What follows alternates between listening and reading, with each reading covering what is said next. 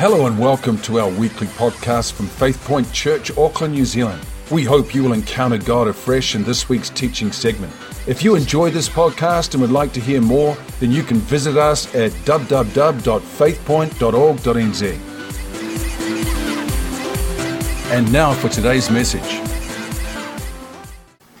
You know, um, the day that Viv got sick uh, in Australia, I started seeing her, her get real sick, and um, and I had an opportunity um, just before we were taking her to the doctor. I um, I was standing by and I watched a, an older woman. She was wanting to get a new mobile phone, but she was incredibly paranoid. She wanted a phone without an email address. So if you want an Android phone or you want an iPhone, you have to have an email address now. You can't just have a phone without an email address. You guys know that, eh? All right? So, um, you know, unless you get a burner or something like that, you know. I'm talking about smartphone. And um, so, anyway, my ears pricked up because whenever you see someone paranoid about security and stuff like that, there's normally a story behind it. So I just hovered around the salesperson, you know, lingered, hovered, that dark shape standing there. And, uh, and anyway, to cut a long story short, um, as she was trying to decipher the fact that you couldn't get a phone without an email address, um, she just let this loose comment go and she said, um, Oh, with everything that's going on now, she said, I think I have to go back to my faith. And I said to her, so I stepped up into the conversation and I said to her, You know, this planet is dated, don't you? There's a fixed date on this planet. It's not going to carry on forever. And she pricked up, and she was a, she was a, um, uh, she'd been a scientist when she was younger. Her daughter was a professor working one of the universities in, in America. So she was a very intelligent woman. And uh, talking about protons, neutrons, and all this sort of stuff, and nuclear stuff, and that was going on. And to cut a long story short, I said to her, I'm a pastor here on holiday. And she said, I need to talk to you. Can I shout you for a coffee? And then she said to the sales, like, I'm picking up this guy. We're going for a coffee right now. and, uh, and so I, I, took this lady, um, well, she took me for a coffee. And, uh, and through the grace of God, I was able to lead her back to Christ. Um, but the, the thing that sparked that whole conversation was this one thing is that the signs of the times are on us all. And everybody, my own sons right now, are having conversations with me as they realize that the compression of the last days, everybody's feeling the pressure as this world is heating up. And the amazing thing is, church, is this is that, is that the Bible teaches at the same time this gross darkness is covering the face of the earth and deep darkness the people. He said, My light is going to rise and shine on the people of God. So as the dark gets darker, the light on God's people is going to get brighter. And there is, there is in Scripture, there is a clear indication in the Bible that the Holy Spirit is going to move in revival, global power like He's never moved before. And you and I are called to be a part of that. We have an inheritance in that. And we can, we can either sit back and just watch the world whiz past us and, and watch people in utter confusion trying to get their mind around the, the Kim Jong uns and the, and the Trumps and everything else that's going on in the world today. Or we can actually step in to the breach, like I did that day with that lady, and we can have a part to play in getting and reaping the harvest and bringing it in. And that's what I want to talk to us about today. I, I, I, want, there's a call that is going out to the earth through the, to the body of Christ that's on a specific frequency, and God is asking us to tune in to that frequency, to hear the call of Scripture, and the voice of God echoing in our spirit and calling us not just to be a spectator, but a participator on God's team in these last days. The problem is, is that there is a massive human need and there's a shortage of supply of the body of Christ. If we look at percentages right now around the world, the Church of Jesus Christ is outnumbered, massively so. And yet there's going to come this massive push from heaven to sweep as many into the kingdom as possible in these last days. But it's not going to happen without your participation. God is calling you, God is calling me to be a part of what He wants to do. Can you hear the call? Is what I'm sharing with you this morning. Can you hear the call of God to your heart, not to somebody else, not to the person sitting on the row next to you, but can you hear a specific voice from God today calling you to step up and become involved? Jesus said in John 4:35, "Do not say, there are still 4 months and then comes the harvest. Behold, I say to you, lift up your eyes Look at the fields, for they are already white for harvest. He went on to say in Matthew 9 to the disciples, The harvest truly is plentiful. So, this is what, uh, let me interpret this into modern day English for you. Jesus is saying there's no shortage of people wanting to get saved, they just don't know how. The harvest fields are white. That's the color that wheat goes when it's ready to be harvested. It's ready now. There's people ready on your street. There's people ready in your workplace. There's people ready to hear the word of God. Can you hear the call from heaven calling to your heart to say, Pick me, Lord. I want to be involved in what you're about to do. The harvest truly is plentiful, but the laborers are few. Therefore, pray to the Lord of the harvest to send out laborers into his harvest. And I find it interesting that God doesn't say, have a manic spell of everybody running around chasing their tail. We've got to save them. We've got to save them. He said, no, no, no. He said, the first thing I want you to do is pray. And that's why, as a church, we, our one main meeting during the week that we have is our prayer meeting. Because that's where things are going to start turning on that wheel, is in that place of prayer. We desperately need that. So, God's answer is that Jesus Christ, through the church, is going to touch the community. Christ, through the church, to the community. Christ, through the church, not bypass the church, through the church, to the community. And He's given us all the weaponry that we need. It was prophesied in Isaiah 61 the Spirit of the Lord God is upon me because he, why don't we, is this up here? Why don't we say this together? Because I want you to personalize it today. And it's personalized for you in the same tense that Isaiah prophesied it. Let's go together, all right? The Spirit of the Lord God is upon me because the Lord has anointed me to preach good tidings to the poor. He has sent me to heal the brokenhearted, to proclaim liberty to the captives and the opening of the prison to those who are bound. Who is the Spirit of God upon? Me. me. That's you. That's not the Spirit of God's only on pastors, the Spirit of God's only on elders, only on deacons. The Spirit of God is on all of us. The same spirit that Jesus moved in is available to you. The day that we are about to enter into is the day of the saints, where all of God's people understand that they are appointed and anointed to do the work of God in all the earth and to be part of this great harvest that God's about to unleash on the world. And how does God feel about us as we dare to make a difference and open our mouths and demonstrate with our lives? This is how He feels about us. Isaiah 52 7.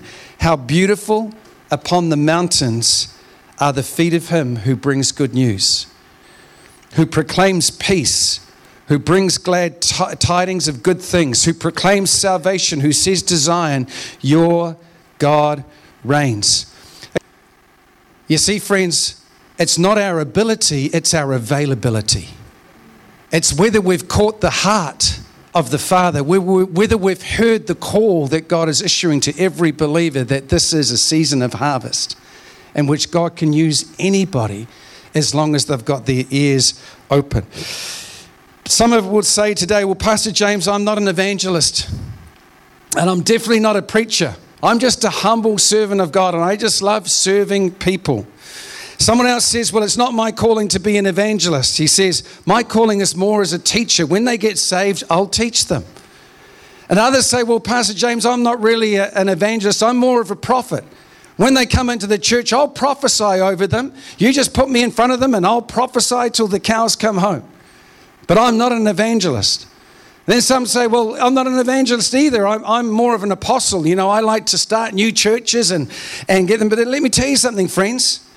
You might not be a humble, you might be a humble servant, but if there's no one in the church, you've got no one to serve. You might say that you're a teacher, but if there's nobody sitting in the pews, you've got nobody to teach. If you might say, I'm a prophet and I prophesy over the people, if the people don't come in, you've got nobody to prophesy over. What's the point? The point is, it's the whole body at work to bring the harvest in. Every one of us have a part to play in this great end time move of the Holy Spirit. It may be a word in season here. It may be a little thing that you offer to do someone when you see your workmate down. It might be offering to give somebody a lift. It could be any number of small things where you're just another piece of the cog that's in the whole pipeline of what God wants to do within someone's life. You don't have to preach the gospel to everybody to the nth degree. You know, a lot of people think evangelism is all about bashing people with the word of God. You'll turn more people away than get people saved if you just go and bash them, or if you say, I'm, I'm having the blood of them off my conscience now. I've given them the word of God, but you've just, all you've done is just Gatling gun and machine gun them down, and they're riddled with bullets, and they're never going to want to hear another Christian again. They want to hear somebody that loves them. They want to hear words that have meaning behind them. They want to feel a connection of that spirit that you carry in you that's going to connect to their heart, that's going to cause them to open their hearts to Jesus Christ. You know, there's two types of people as far as God's concerned there's the lost and there's the found. I once was lost, but now I'm found. I once was blind, but now I can see. All of you have met Christ, you know the story. You know that once you were spiritually blinded, there was a spiritual blindness where you could not see God. You couldn't feel Him, you couldn't hear Him, but the veil was taken away. And when you got found, suddenly you could see the light of the gospel. Isn't that a wonderful thing? And God wants to take that spiritual veil of blindness off people's lives. And so I want to talk to you today about the four calls of Scripture. And the first call I want to talk to you about today is in the Old Testament, where the prophet Isaiah hears a call from above. And the Bible says in Isaiah 6, verse 1 In the year that King Uzziah died, I saw the Lord. The Bible always is particular about the wording that it used. Why didn't he just say, I had an encounter with God and I was taken up into heaven? Now he says, In the year that King Uzziah died, then I saw the Lord. Something had to die around his life before he could see God clearly and have an encounter and hear a call that came directly to him from heaven. So, who was King Uzziah?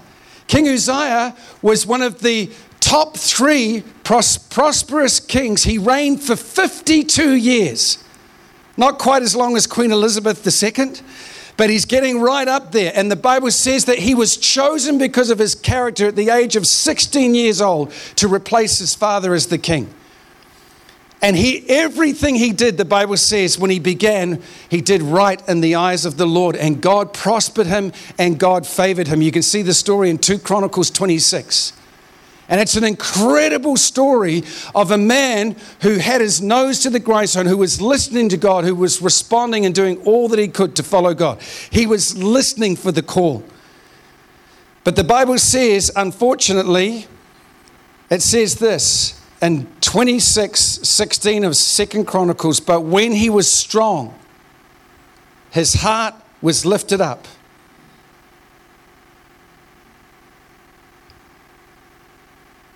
You all know what it's like when you're down and out.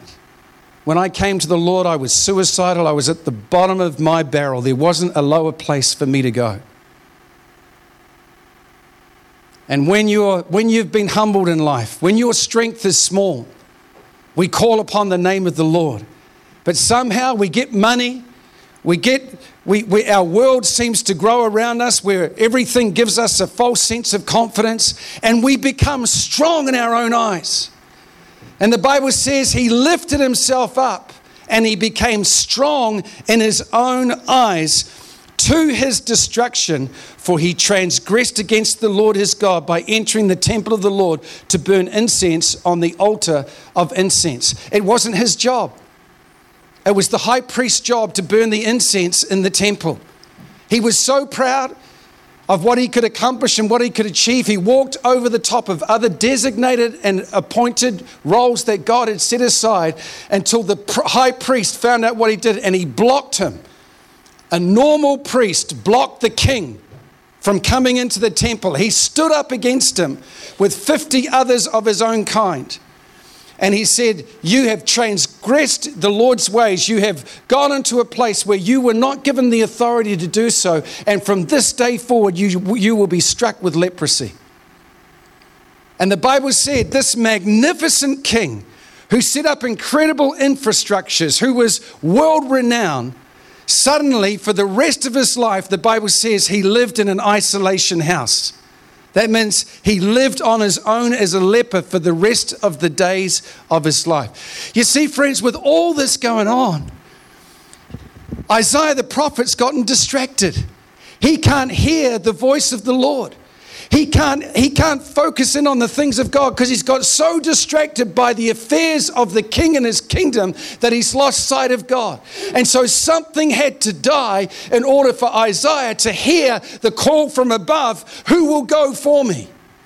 But before he could get there, he's taken into heaven. The seraphim and the cherubim are crying out, Holy, holy, holy. Their wings are flapping around in heaven. And suddenly Isaiah realizes that he's an unholy man in the presence of a holy God. And he says, Woe unto me, I am a man of unclean lips. He obviously had a few uh, choice words that used to slip out of his mouth every now and again. I am a man of unclean lips and the angel brought the coal from the altar, cleansed his lips, and he has an encounter with God. And as he has an encounter with God, because he's now focused on what the Lord wants to do in his life, the distractions of King Uzziah have gone because he's dead. Except a seed falls into the ground and dies, it cannot bring forth fruit. I want to ask you a question this morning. What is it in your life that needs to go in order for you to hear a fresh call from God? What is it that's got between you and the Lord? What King Uzziah has stepped into the place that is reserved for God in your life and you can't hear the call anymore because you've got distracted by the King Uzziahs of this world? Suddenly, the word, the call went from heaven. I've got to send someone who will go for me. And Isaiah's had a fresh encounter with God. His ears have been opened. He can hear the call from above. And he says, Lord, here I am, send me. Here I am, send me. So that's the call from above. The second call in Scripture is the call from below, where Jesus tells a story about a very wealthy man who lived a sumptuous life. He lived a, a, a life of great affluence. He had his mansion. The Bible talks about it in the Gospel of Luke. And at his at, his, at the gates of his magnificent mansion every day lived a beggar covered in sores. And the dogs used to come to the gate every day and lick the sores on his body because of the pain that he was in. And Jesus tells the story and he says, Both of them pass away. And the poor man, the beggar, is taken to heaven to Abraham's bosom. But the rich man is taken to Hades where the Bible proceeds, Jesus proceeds to give a very clear description of what the place of a lost eternity separated from God looks like, feels like, tastes like. A place of sulfur, a place of eternal suffering, a place of eternal torment where the worm never dies and your thirst can never be quenched. A horrendous place, not just for a day, like sitting in a sauna for a day, but like sitting in a sauna for the rest of your eternity. And the call comes from below from the wealthy man who's suffering. He says, Could you please just go to my family, to my five other brothers, and warn them about this place? All I want is someone to touch the tip of my tongue with some water that I might have my suffering alleviated. You see, friends, somehow when we're in cruise mode as Christians, we lose sight of the call from below we lose sight of the fact that people every day are passing from this earth and they're going to a lost eternity of eternal torment and shame. Today, God wants to ask you the question Can you hear the cry from below? Of those who right now are in that place that they can never come back from. There's no place of temporal punishment in hell. The scripture makes that very, very clear. That's a doctrine of the devil. The Bible says it's appointed unto man to die once, and then we must all face the judgment. So, if you have not received Christ and you have turned your life away from God, that is the place that you will find yourself. There is a call that we've all got to experience the call from below of those who are crying out in torment. When I was 24 years old, my brother, my, my only brother, we were very close, 11 months apart. We, used to have, we were the same age for, for a, a short period of time. Both little red headed, freckle faced kids. And uh, I was the one that used to beat him up when he was little because he, was, um, he was younger than me, so I was the older brother. And, uh, and at the age of 23 years old, he got testicular cancer. And he, left, he, was a, he was a sheep shearer, worked in the shearing gangs in New Zealand, and he was too proud to let anybody know that he had something growing down there. By the time he finally went to a doctor, his testicle was the size of an orange. So the surgeon cut the testicle out, and in good bedside, Dr. Manis literally came into him after he came out of the operation and said, You're going to snuff it. That's his words. You're going to snuff it. You'll probably will be able to give you chemo and radiotherapy. They'll keep you a bit longer. But he said there's no coming back. You've got secondary cancer up in your lungs and it's spread to the rest of your body. We'll try and keep you alive for a little bit longer. My brother had no concept of Christianity. I was the only person at this stage that had come to Christ in the family. So I began to share the gospel with my brother, began to share the love of God with him, and by an incredible series of miracles, he went to see some cousins that he'd got lost contact with, and I didn't even know this. All of his cousins had come to the Lord in Wellington. And he returned from a weekend in Wellington, saved, born again, baptized in water, and on his way to heaven. I couldn't imagine right now knowing that my brother had died of a terminal illness and he never, ever found the call of God from a Christian or a person that saved him from a lost eternity. I'm so grateful. Every day I'm so grateful. And my mother said, I was preaching on a Sunday morning when my brother passed away, and my mother said, It was incredible. James, you should have seen it.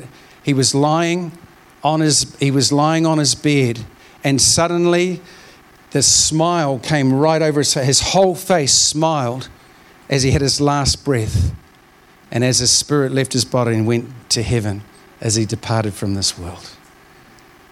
That's what we want to see every person receive the eternal inheritance because we as believers have heard the call from below saying, Send somebody to warn them about this place.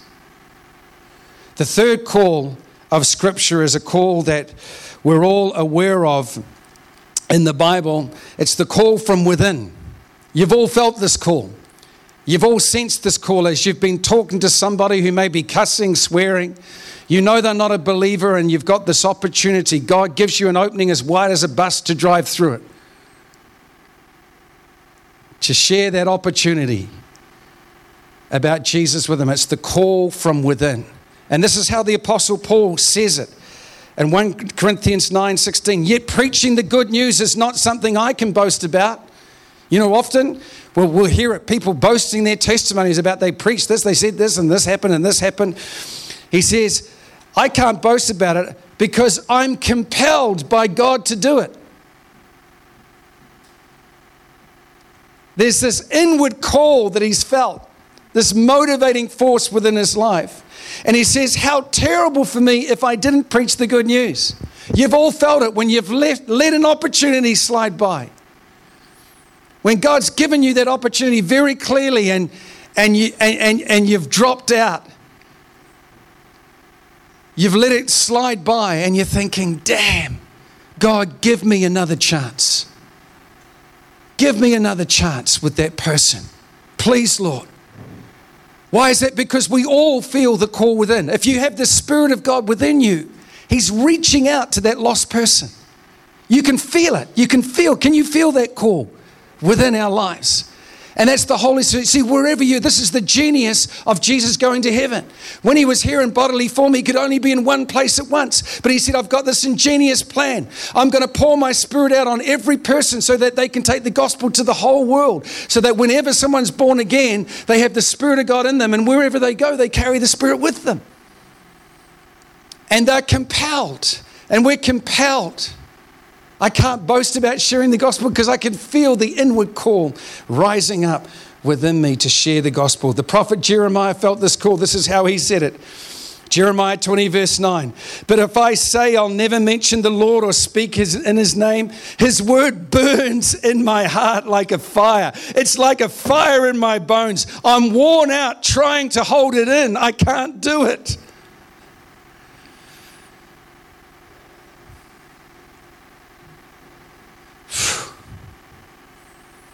Don't get worn out fighting the inward call. Go with the flow of the inward call. Earn people's trust.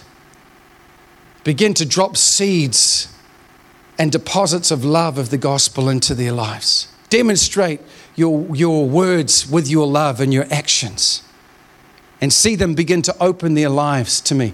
I had a policy when I was in the workforce before I became a Christian. And by the way, this is one of the things that pastors really struggle with. Because pastors, they, when we come into full time Christian ministry, sometimes we want to get out of full time Christian ministry because we've stopped rubbing shoulders with a lot of the world.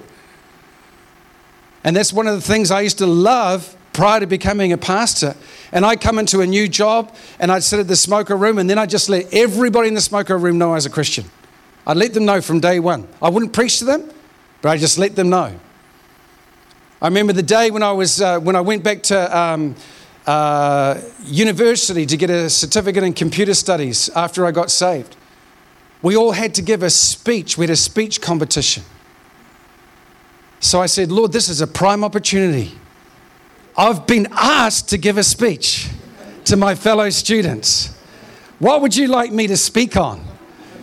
He said, I want you to speak on the cross, on my suffering.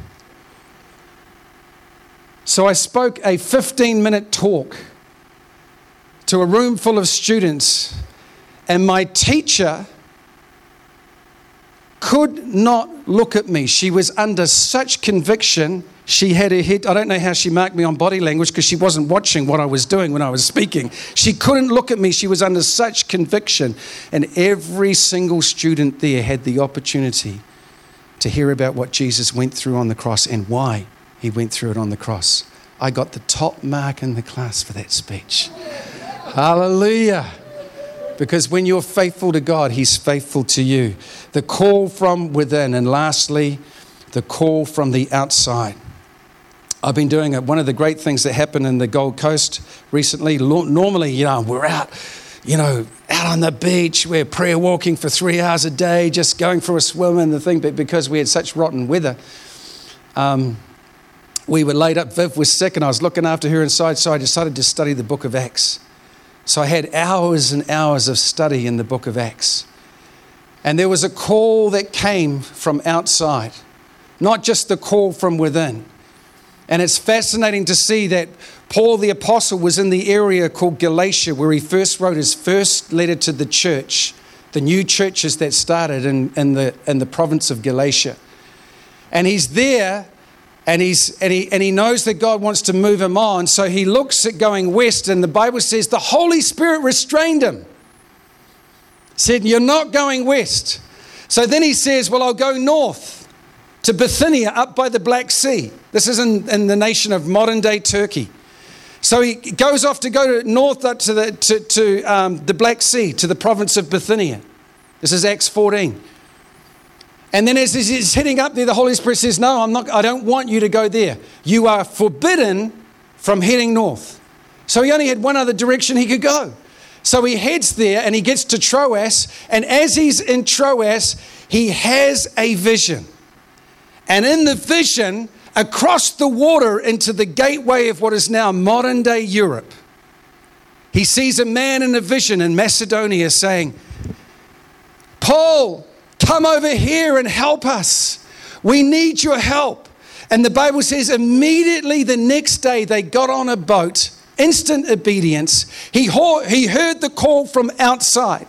You see, friends, sometimes when you've got a friend who's sick, and they're asking you for help with their medical conditions or to help them get through that not losing a job, that might sound like a call from help from them, but it's actually a call for salvation. You might have friends that are going through financial difficulty and they're saying this is a call for financial help. It's not really a call for financial help, it's a call from salvation. They're calling from the outside to you because they know you're a Christian. And that call for help can turn into an encounter for salvation. So Paul goes to Europe and he gets three converts in the first week. Do you know who they were? A businesswoman, Lydia, who traded in purple garments, a very wealthy woman. She gets saved. She says, The whole mission team, come and stay at my place. Hospitality, instant hospitality she opens up her home. The whole mission team goes to stay with Lydia. While she's staying there, there's this woman with the spirit of divination following them around everywhere. These are the servants of the Most High God. These are the servants of the Most High God. Truth? Right spirit? a spirit of divination. Paul gets so annoyed with her that he turns around, he casts the spirit of divination out of her. The guys that are profiting from her fortune telling start losing all their money, and all of a sudden, Paul and his mission team end up in jail. And by the way, Paul said this through much tribulation, we entered the kingdom. Every single new place Paul went, I've just studied it and I can tell you this as a fact. Every single new town and new church he started, he faced severe persecution and opposition from the enemy. So harden up. Get some cement in your shoes. And by that, I simply mean this don't expect to be ground takers for the kingdom of God and not to have any opposition against your life. It'll come in all sorts of forms. Some of them will surprise you when it comes through the people who are closest to you in your life. So he hears the call from outside and he goes. As we finish today, I want to remind you about a beautiful woman Bible had a number of women that are, are clearly described as being very, very beautiful. This woman was a stunner. She would have been on the cover of Sports Illustrated as she was here on earth today. The king takes her as a wife, but he doesn't realize her true identity that she's a Jew. Her name is Esther a very bad man called Haman gets an edict that all Jews in the province will be destroyed on such and such a day, a massive holocaust. She's sitting in a position of influence. She has the ability to sway the king, but there's a lot of risk attached to it because if she speaks up out of turn, in those days the king could just say, Take her out. Doesn't matter how beautiful she is, she's annoying me, take her out. And so her uncle Mordecai comes to her, and this is the words, the very words he said Do not think in your heart that you will escape in the king's palace any more than all the other Jews. For if you remain completely silent at this time, relief and deliverance will arise for the Jews from another place. But you and your father's house will perish. Yet who knows whether you have come to the kingdom for such a time as this? Let me finish with a story of four people. First person's name is everybody, second person's called somebody, third person's called anybody, and the last person's called nobody. There was an important job to be done, and everybody was sure that somebody would do it. Anybody could have done it, but nobody did it. Somebody got angry about that because it was everybody's job. Everybody thought anybody could do it, but nobody realized that everybody wouldn't do it. It ended up that everybody blamed somebody when nobody did what anybody could have done.